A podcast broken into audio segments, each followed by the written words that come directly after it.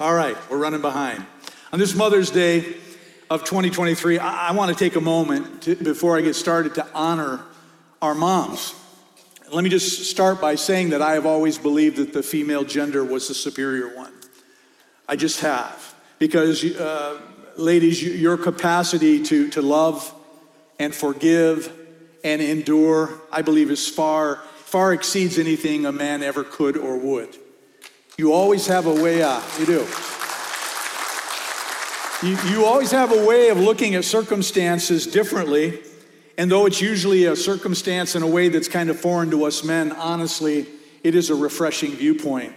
And any man worth his weight would be wise and do himself a favor to consider and listen to your point of view.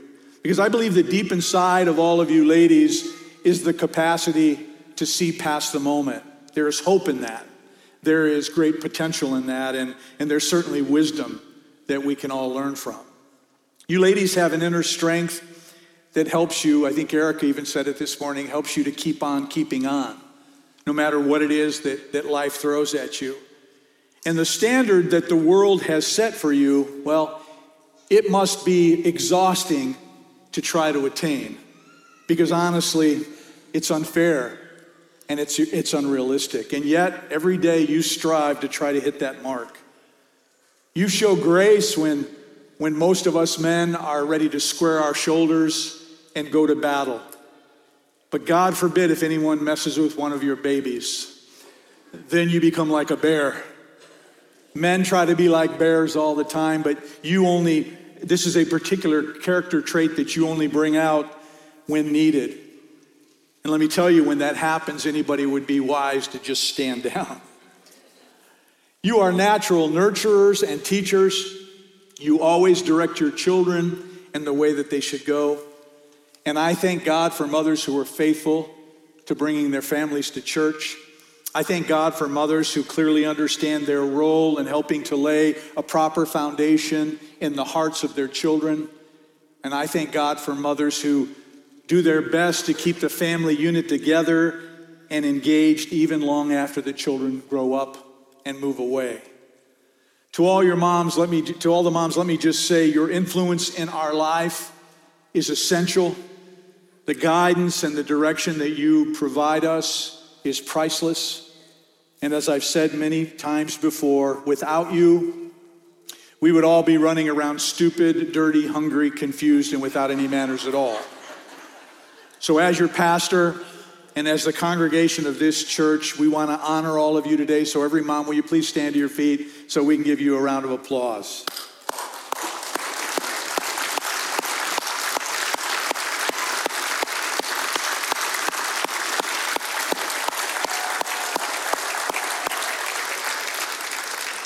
As you leave today, we've got some rose, a rose to give you. This is a little reminder of how much we love and care for each and every one of you, so be sure you get it on your way out.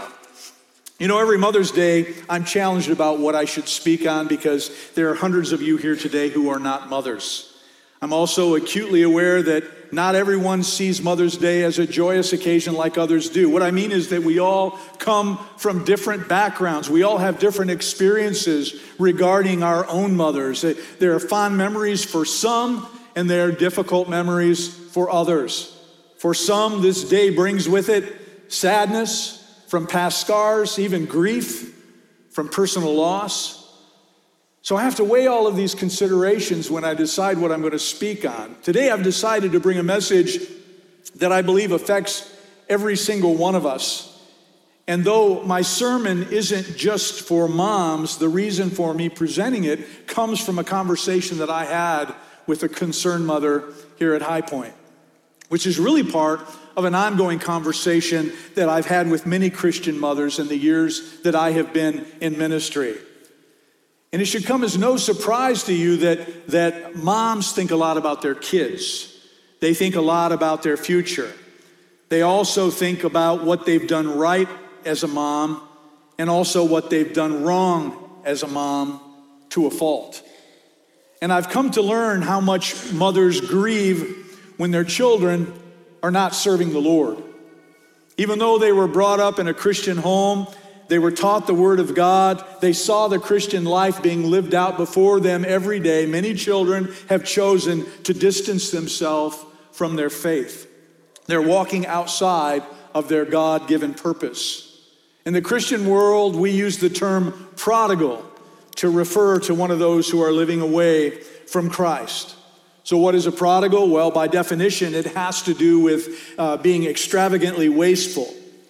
But for our purposes today, it has everything to do with the story in the Bible about the prodigal son who asked for his inheritance early.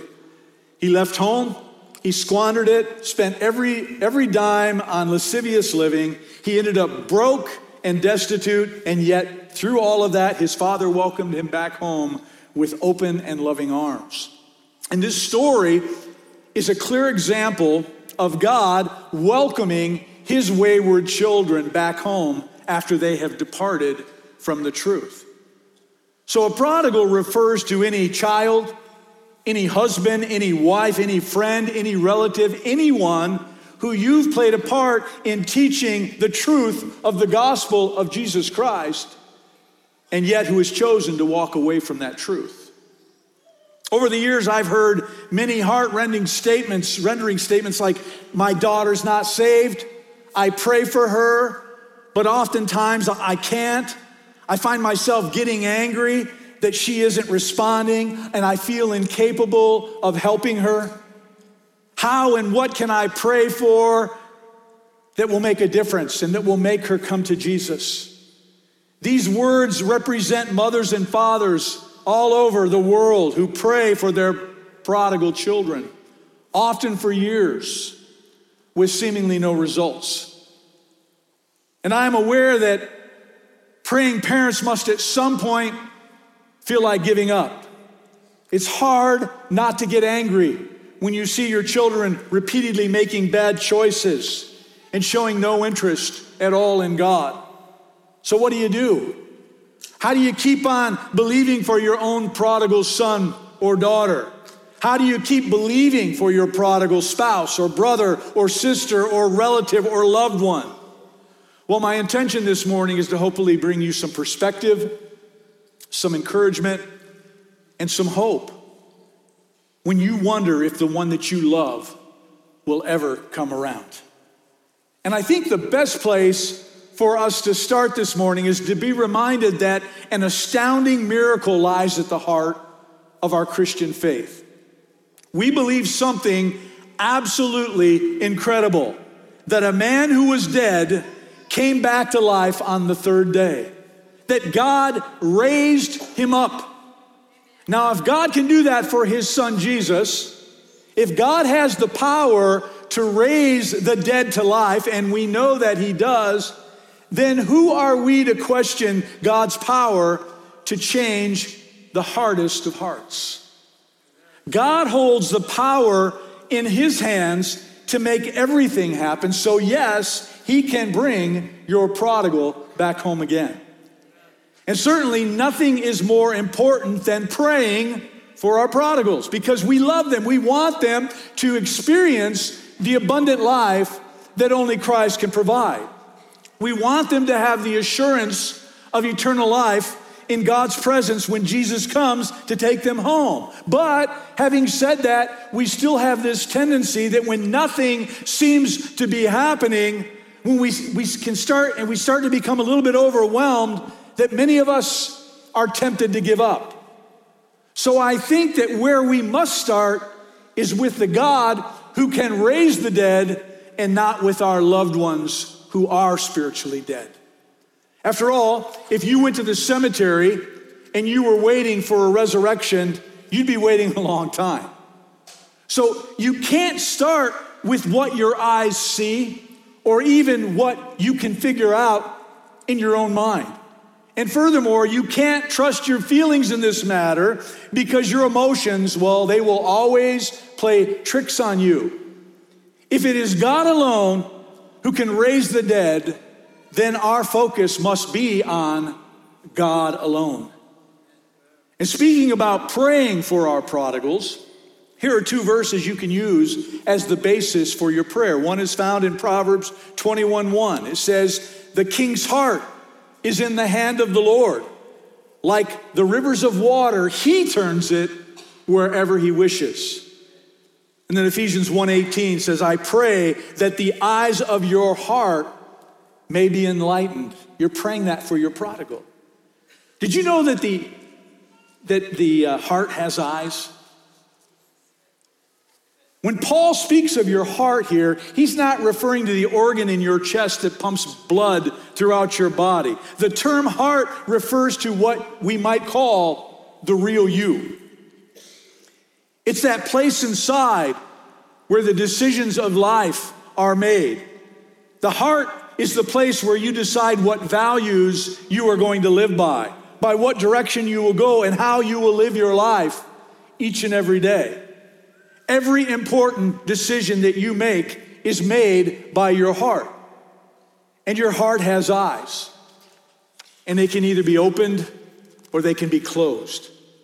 So when the eyes of your heart are closed to the light of God, what happens is you stumble blindly through life and you make one dumb choice after another. Can I have a witness? You fall into sinful patterns. You break God's law you end up driving into the ditch. You make the same mistakes over and over and over again because the eyes of your heart are closed to the light of God and you lack moral vision. That means that you can see and yet be blind at the same time. You can have 20 20 vision with your physical eyes, but if the eyes of your heart are blind to the light of God, then that's exactly where your prodigal is right now. We see this principle at work when we witness to people who don't know Jesus. After sharing the gospel with them as best we can, sometimes they'll just simply say, you know, I, I just don't just don't see this. And that's really not an excuse. They truly don't see it. That's why at times you can talk to a person till you're blue in the face, you can quote scriptures all day long, and that person can still remain lost. Why? Because until their eyes are opened, they will not see the truth of Jesus Christ. So, what's the answer? Well, we must pray for our lost, that God will open their eyes. Pray that, that He will give uh, life in place of death, that He will enable them the ability to be able to see and to hear the things of God, that He would create within them a desire to understand, give them the hunger for Jesus, and then grant them the faith, not just to receive, but to believe in what they're being told. In short, as we prepare to share Christ with other people, God will go before us. When we pray for the lost, we must fervently pray to God, you go first. Because if you don't, my efforts, Lord, are going to be in vain. So today, if you have a prodigal in your life, I want you to pray like this Lord, open the eyes of their heart so that they might see Jesus. That's a song we sing here, and it's a very good prayer. The prayer is so simple, and yet it is, it is so profound because apart from God's grace, we all have the same problem, all of us. Only God can open the eyes of our heart. And when God opens those eyes, they will see the truth, and the light from heaven will come flooding in. So I want to say to all of the mothers here this morning, or any parent for that matter, do not focus on your children going to hell and the fear that you that grips you about that. Instead, Focus your prayers upon God and His power to change their heart and to open their eyes. You know, as your, as your pastor, I often reflect on how quickly we humans can fall. But also not, not how quickly we can fall, but how far we can fall and how easy it is for us to deceive ourselves and others. And this speaks to an inner battle that, that, that we experience from time to time, and it's written about in a well known hymn. It says this Prone to wander, Lord, I feel it. Prone to leave the God I love. I know that many of you here today have prodigals in your family. You have loved ones who were far away from the Lord. Some of them grew up in Sunday school. They were raised to love Jesus. Some of them could quote a multitude of scriptures when they were young. Some of them were leaders in their youth group. Some of them went to a Christian university. Some went on missions trips, and some are preachers, and some were missionaries, but today they are far from God. Some of them are doing things right now that if you knew would shock you if you knew about them. And so, as we begin to think about our prodigals, we must remember this key point. No matter what you think about the way your prodigal is living, no matter how angry you can get with the choices and the decisions that they make, the root problem is never on the outside. It's always on the inside. I mean, we may be at church every Sunday, smiling and singing and going through the motions with rebellion deep in our own hearts. So the problem is always in the heart. That's really good news because there's only one person who can change a heart, and he specializes in divine heart surgery. It's not an outer change that we need, it's, a, it's instead a deep inner transformation by the Holy Spirit of the living God. And let me tell you something. Sometimes, in our attempt to reach our prodigals, we can intervene too soon. Let me explain to you what I mean. Do you remember what happened to the prodigal son in Luke chapter 15? After he wasted all of his inheritance, he ended up feeding the pigs. Eugene Peterson writes this He was so hungry, he would have eaten the corn cobs and the pig slop, but no one would give him any. As you hear that, you might think, well, that young man is ready for a new life, right? Maybe so, maybe not. In this story that Jesus told, the father waited for his son to return and then he ran to meet him while he was still a long ways from home where he could see him from the distance. But what if the father in that story had gone after his son and tried to bring him back even one day earlier? The son would have probably said something like this If, if only you had left me alone for one more day, Dad, I would have made all my money back. I have a plan. You see, we may think that somebody has hit rock bottom, but they haven't yet because they're still scheming their way out of their problems. The Bible says it was not until the son came to his senses that he decided to return home.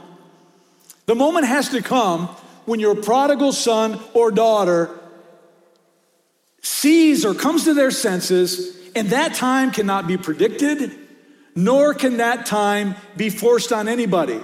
If you come a day too soon, your prodigal will always think, with one more day, I could have figured it out. I could have solved my own problems. As long as the scheming, as long as the lying and the deceiving continues, the best thing we can do is pray, ladies and gentlemen. Prayer is our greatest tool. We must pray for God's Spirit to, to bring them to their senses, and then we must wait patiently until He does. So, underlying all of this, you'll find two bits of important theology. First of all, God knows us better than we know ourselves. And secondly, God knows how to reach us at exactly the right moment. Jonah, the reluctant prophet, is a, is a he found this truth out the hard way. And I'm going to use his story this morning for you to see how it is that God works when prodigals are on the run. In fact, if you want to turn to Jonah chapter 1, you can follow along with us. The scriptures will be up on the screen behind me. Jonah was, was on a boat headed for Tarshish. He's running from the Lord. When God told him to go to Nineveh, Jonah says, I think I'll go to Tarshish instead. When God said go east, Jonah said, I'm going to go west. And so he did. He went down to Joppa, where he found a boat that was bound for Tarshish. And, his, and, and, and so he paid for his fare. He, he uh, boarded the ship and when the ship left harbor, what he did is he went down below to take a nap. Things seemed to be working out quite nicely, just like he planned. He was having a comfort, comfortable Mediterranean cruise, and soon he would be in Tarshish, a beautiful city in Spain. And there he could live the high life and, and, and away from the presence of God, or so he thought. Jonah's story is a pretty picture of, of a self satisfied man who seemed to have gotten away with disobedience. But whenever you read a story like this in the Bible, you got to know that, that the boom's going to drop soon. There's going to be a, a change in the story coming, and that's exactly what happens here. Because understand, God will not allow his straying children to live in sin forever. So let's take a look at how God begins this process of bringing Jonah back. And I want to share with you five ways in which God deals, dealt with Jonah. And, it, and I want to walk through them because God deals with our own prodigals in very much the same manner when they disobey. And here's number one God sends storms to get their or our attention. In Jonah 1, verses 4 through 5, it says, But, this, but the Lord sent out a great wind on the sea and there was a mighty tempest on the sea, so that the ship was about to be broken up. Then the mariners were afraid, and every man cried out to his God. It must have been a violent storm because these men, they were professional sailors. They had seen it all. So if they were scared, this must have really been some kind of a storm. So they gathered together for the first interfaith prayer meeting that you'll find in the Bible, with each man crying out to his own God. Listen, we all know that life can turn on, turn on a dime. God knows exactly how to get your and my attention. God is infinitely creative and He can send storms our way in many different ways. He can send the storm of, of adverse circumstances. He can send the storm of the sudden death of a loved one. He can send the storm of a financial collapse, or of trouble in your marriage, or of a desperately sick child, or a career implosion. God can use so many different ways to bring a storm into our life. And while you're in the storm, you tend to be fearful and you tend to be angry and you tend to be frustrated. But it's only later on that you realize that God brought you that storm to get your attention. And it's actually mercy from God. Number two, God allows others to suffer because of our sin. Everyone on board that ship is endangered by Jonah's sin and by his foolish rebellion. Think about this we never sin alone. We may be alone when we sin, but we never sin alone. Our sin, our compromise, our deceit always injures our spouse, our children, our family, and our friends. Every step we take out of the will of God hurts those around us. Here's number three God sends someone to challenge us. The ship is groaning and it's creaking and it's under the weight of the, of the heavy winds and, and the weight and the waves. And, and the men are throwing cargo overboard in a desperate attempt to, to lighten the ship up. And where's Jonah while all this is going on? You would think he'd be up there helping the sailors on the deck. Not a chance. He's still down in the bottom of the boat, sleeping. How could a man sleep during a storm like this? Well, the devil has his sleeping pills too. He has his narcotics. He knows how to put us to sleep when the world is crashing in around us. I mean, how else can you explain a man's reckless behavior by having one extramarital affair after another, after another, after another? How else can you explain a politician who breaks the law and then lies with impunity? How can you explain to me a person who has lung or throat cancer and continues to smoke their cigarettes? The devil can put us to sleep when the ship sinks or the house burns or the world fall, is falling apart around us. But I want you to look what happened next in verse 6. The captain went to him, to Jonah, and said, What do you mean, sleeper? Arise, call on your God. Perhaps your God will consider us so that we may not perish. At this point, the, the captain, who is no doubt a pagan, has more faith than Jonah does. Seeing the danger, he wants Jonah to wake up. And furthermore, he wants Jonah to start praying. You see, church, the world doesn't want our sermons, they want our prayers. The world doesn't generally care what we say or what we do in here on Sunday mornings. It's mostly irrelevant and boring to them, which is why every Sunday a lot of people don't go to church anywhere. The world doesn't care about our religion, but the world does want us to pray. Get up, Jonah. Call on your God. Maybe he can save us. Even if the world doesn't want our religion, they want our prayers. We claim to know the living God. We claim to have a personal relationship with Jesus Christ. We claim to have access to the God of the universe. The world knows all of this. And even, though, and even if the world doesn't want our religion, it desperately wants our prayers. The people in the world say to us, Can't you see what's happening? My marriage is falling apart. My kids are in trouble. I've lost my job. My husband has cancer. We can't pay the bills. You say you know God. Well, if you do, wake up and please pray for us. So, church, we must pray for our prodigals and for all those around us who are lost and who are desperately in need of Jesus. We all wonder how to reach this generation that seems so turned off to God, so turned off to any kind of religion. Well, here is a simple question that you can use to open up a spiritual conversation with most anybody you run into. How can I pray for you? Those simple six words can make such a difference because few people will ever turn you down if you ask them that question. So, why, like Jonah, are so many of us still sleeping in the hull of the ship? They can certainly do without all of our sermons, but they can't live without our prayers. And here's a truth worth remembering if they get our prayers, they might one day listen to our sermons. It's that simple. Jonah 1 7. And they said to one another, Come, let us cast lots that we may know for whose cause this trouble has come upon us. So they cast lots, and the lot fell on Jonah. So Jonah is now found out by the casting of lots. Now, this may seem like a, a chance event to you, but as Proverbs 16:33 reminds us, the lot is cast into the lap, but it is every decision, excuse me, but it's every decision comes from the Lord. There are no accidents in life. There are no random events. There are no such thing as luck.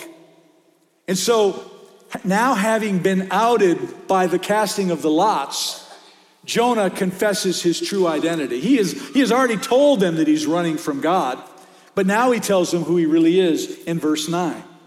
So he said to them, I am a Hebrew, and I fear the Lord, the God of heaven, who made the sea and the dry land. Isn't it amazing how God works? We may run, we may run, but God will, will bring up to us again and again the place where we finally have to come and tell the truth. Jonah has been living like a pagan. And the truth is, the pagans are actually living far above his own level. I think another way for us to say that is you can be a pagan or you can be a Christian but you can't do both at the same time. And what I mean by that is very, very simple. If you're going to be a Christian, put on your uniform and get in the game. And if you're not going to do that, then turn your uniform in and go to a different team. The world expects you and I to act like a Christian. So let's start acting like them. Actually, we, we can even strengthen that statement by saying the world wants us to act like we say we are a man or a woman of God. So live like one, act like one, talk like one, and most importantly, pray like one. The world is waiting for real believers who are not ashamed to stand up for what they believe. The people of the world want Christians to be real. They do.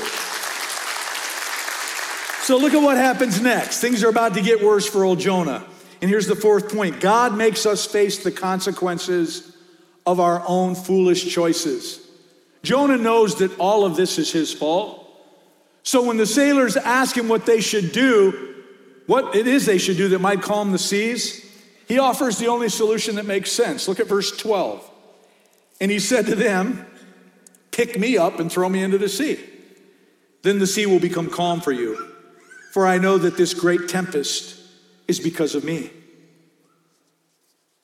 But that's not what they did, at least immediately. Verse 13 says, Nevertheless, the men rowed hard to return to the land, but they could not, for the sea continued to grow more tempestuous against them. At this point, the ungodly have more compassion than the prophet of God. They care more about him, they care more about Jonah than Jonah does about them. And by the way, be careful about deciding who's on God's side and who's not. Don't be so quick to jump to conclusions about other people because things aren't always as they appear on the surface. Consider this story, if you will, for just a moment. There is one prayer recorded in, in Jonah chapter 1, and it's not Jonah that's doing the praying, it's the pagans. Don't assume that you can judge the hearts of all the people around you. You must let God do the judging. Sometimes the pagans can act with more compassion than the so called believers in Jesus Christ. Listen to how the sailors prayed in verse 14. We pray, O Lord, please do not let us perish for this man's life, and do not charge us with innocent blood. For you, O Lord, have done as it pleased you. In the Hebrew language, there are a number of different words for God El, Elohim, Yahweh, and so on. Yahweh is the covenant name of God. It's the name that the Jews used when they spoke of the God of Israel who made promises to them. It was the most sacred name for God in the Old Testament. They these guys cried out to the God of the Bible, the covenant keeping God of Israel. Do you see what's happened here? In verse 5, each man cries out to his own God, but by verse 14, the men are praying to the God of Israel, the one true Lord of Lords. That's an amazing thing. And as Jonah begins to wake up and come to his senses spiritually, God's work in the hearts of these is working in the hearts of these pagans so much so that they begin to cry out in desperation to the one true God. The, the, the, great hand of God is at work, folks, in every situation. You've got to remember that. God often uses desperate times to wake up men so that they will finally cry out to him. Here he does this for Jonah, as well as for those pagan sailors who suddenly don't look so pagan anymore. Check out their theology at the end of their prayer in verse 4 For you, O Lord, have done as it pleased you. So, not long ago, these men were worshiping their own God, but now they're proclaiming the sovereignty of the one true God. So, they do what Jonah says they, they throw him overboard. And the text says, and the sea ceased from its raging. And we learn two very important points here one from Jonah and one from the sailors. From Jonah's side, we learn this important truth the storms continue until you stop running from God. We generally have smooth sailing waters when we first go our own way. Things look rosy, life seems to be all good because disobedience can bring a temporary reward. But be rest assured that the storm will be coming sooner or later. And those storms, make no mistake about it, are sent by God. And it's really His mercy that brings you, your prodigals to their senses and leads them to a place of repentance. Even though the voyage of sin may start out with a celebration, it always ends up in a raging storm you always end up in the ditch. That's where God makes sure that that's where you're going to end up, because that's where you're going to finally cry out to Him. And from the sailor side, we see something amazing happening in verse 16. Then the men feared the Lord exceedingly and offered a sacrifice to the Lord and took vows. So while Jonah is bobbing up and down in the sea, a revival breaks out on that ship. Suddenly it is filled with enthusiastic worshipers of the one true God.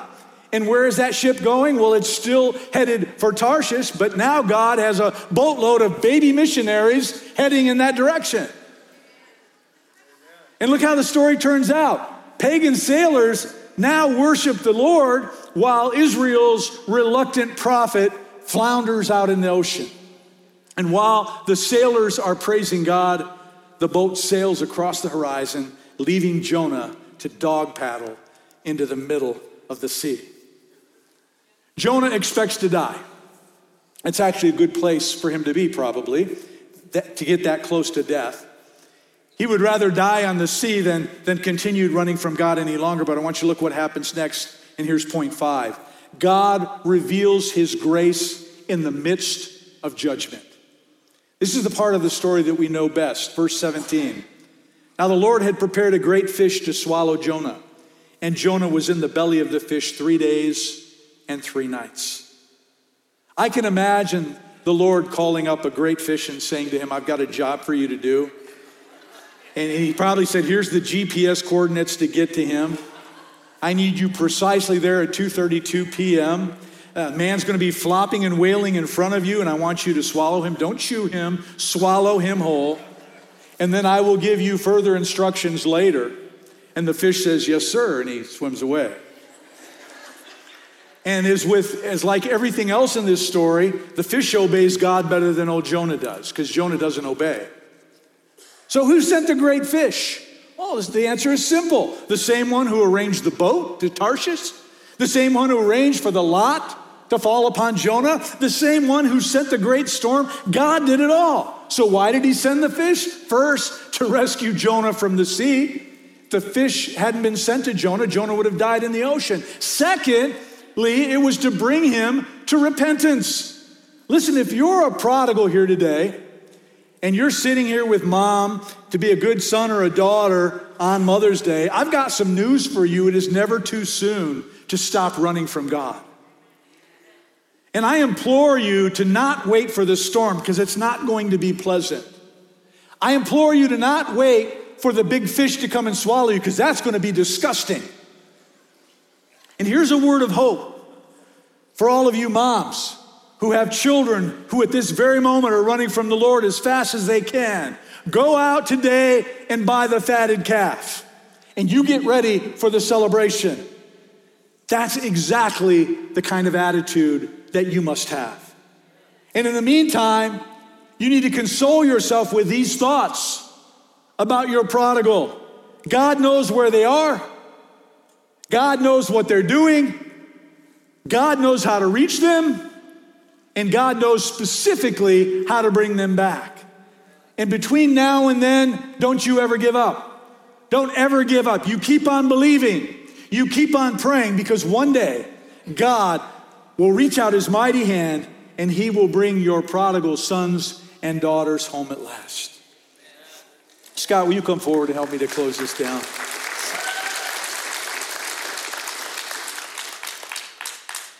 This morning, I'm reminded, and I want to remind you of a very important truth. With God, there is no hopeless cases. There aren't. It doesn't matter how distorted and ugly a person's life can get, no one is beyond the reach of God. I want you to reflect back on the Saturday before Easter because there was a hopeless case in the garden tomb. But on Sunday morning, everything was changed. You never know what God will do or when He will do it, so you must keep on believing and keep on praying. God specializes in impossible situations. He does. And, and, He loves to prove that hopeless cases aren't hopeless after all. So, to all the mothers here today who are broken over your prodigal children, to all the fathers and wives and husbands and friends who have loved ones who have been running from God, I want to encourage you this morning do not be overwhelmed, for it is only through a move of the precious Holy Spirit that one day that they will be reached. And another thing you must know is when the Bible says that God wishes that none should perish, please understand something. He is even more passionate about your prodigal than you are. You can't fathom that in your mind, but that's the way God operates. He loves at a depth and a level that we will never ever understand or be able to attain. God isn't resting with regard to the spiritual condition of your prodigals. He isn't. He, he has and continues to send the hounds of heaven after them to convict them and to bring them back into a relationship with Jesus. And at the time when you least expect it, when you come to the conclusion that this is a lost cause, you just watch Jesus do something special and he will bring them back because he desires to do that even more than you desire for him to do that. I felt led today to ask anyone here who has a prodigal in your life to stand to your feet because I want to pray for you. If you have a prodigal in your life, brother, sister, you don't have to be a mother, you can be anybody, someone in your life that is lost, that is walking far away from the Lord, I want you to stand. Each person standing here represents someone who is on the run. They're running away from the Lord. And the truth is, we all have prodigals in our life. If we thought about it, we would all be standing because there is someone we know that is running from God, someone who desperately needs Jesus. But as we're all standing here, perhaps you've never asked Jesus to be the Lord of your life. You've never accepted his free gift of salvation. And if your mom is standing, you might be the very reason why your mom is standing up. So why don't you give her the best Mother's Day gift that you could ever she could ever receive? Turn your life over to God. Receive the salvation that only Jesus can offer. The Bible tells us how you can receive salvation. It's very simple. In Romans 10 9 and 10, it says, If you declare with your mouth that Jesus is Lord and you believe in your heart that God raised him from the dead, you'll be saved. For it is with your heart that you believe and are justified, and it is with your mouth that you profess your faith and are saved. When I pray in just a moment, all you need to do is, is to pray a simple prayer yourself. A prayer that must come from your heart. If you're just going through the motions, you're better not off praying, praying it at all. Pray it from your heart. If you truly want to receive salvation today, you tell Jesus that you acknowledge that He is the Son of God, that He came to this earth and He died on the cross and the blood that he shed atones or covers or wipes away your sin. You tell him that you know that he is the only way to God the Father. And you ask him to forgive you of your sin, and he will cleanse you of all unrighteousness, the Bible says, and you will become, the Bible also says, a new creation in Christ. If you're standing here today on behalf of a prodigal in your life, pray that God will bring them through those five steps He's probably already on step three or four with them already. But he doesn't necessarily do them in those order, in that order. You have to understand that. Sometimes the storm is the last thing that comes, and it's what shakes people to their senses. Because God's way and God's timing is always perfect for anyone to receive salvation. So I want to ask you all to bow your heads with me and let's pray. Father, I thank you for this Mother's Day, and I thank you for the mothers here today. What a blessing they are. I ask you to bless them today immensely through the love of their families and the things that they're going to do when they leave here today. But Lord, I know that many of them have prodigal children, and I know that there are others standing who have prodigals in their life as well. Those who have walked away from the truth. And God, we, we love these people. We care for them. Our hearts ache when we know that they are in the risk of, of, of not be, going to heaven when Jesus returns.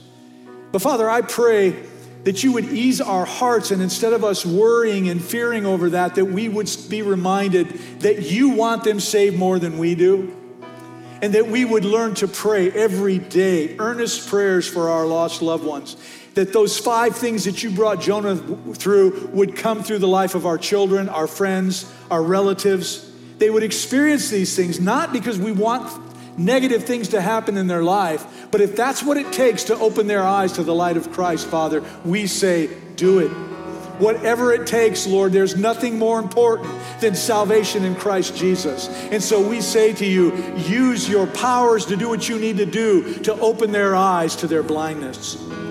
I pray, Father, for anyone in this place today who does not know you, that they would pray a simple prayer of, of belief in you and, and, and the need for you and asking you to come into their heart and to be the Lord and Savior of their life. And then, Lord, I pray that you will help us as a church to come alongside of them and to help them in their Christian journey, to disciple them, to make them stronger men and women of God. That's what we're here for. And Father, I pray that we would fulfill our mission in helping them.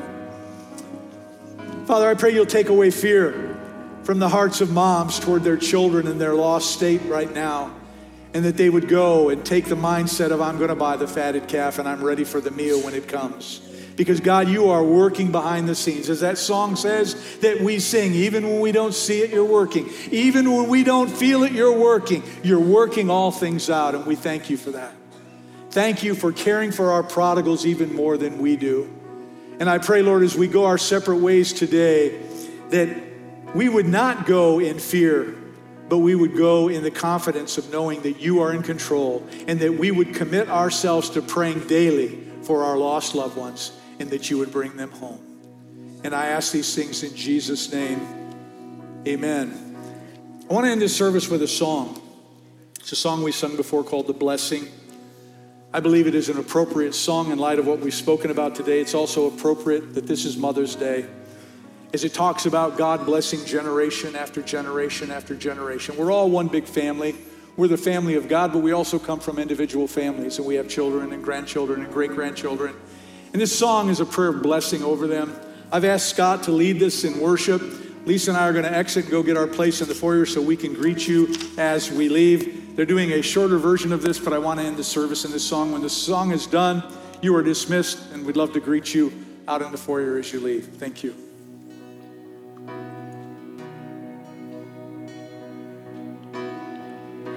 The Lord bless you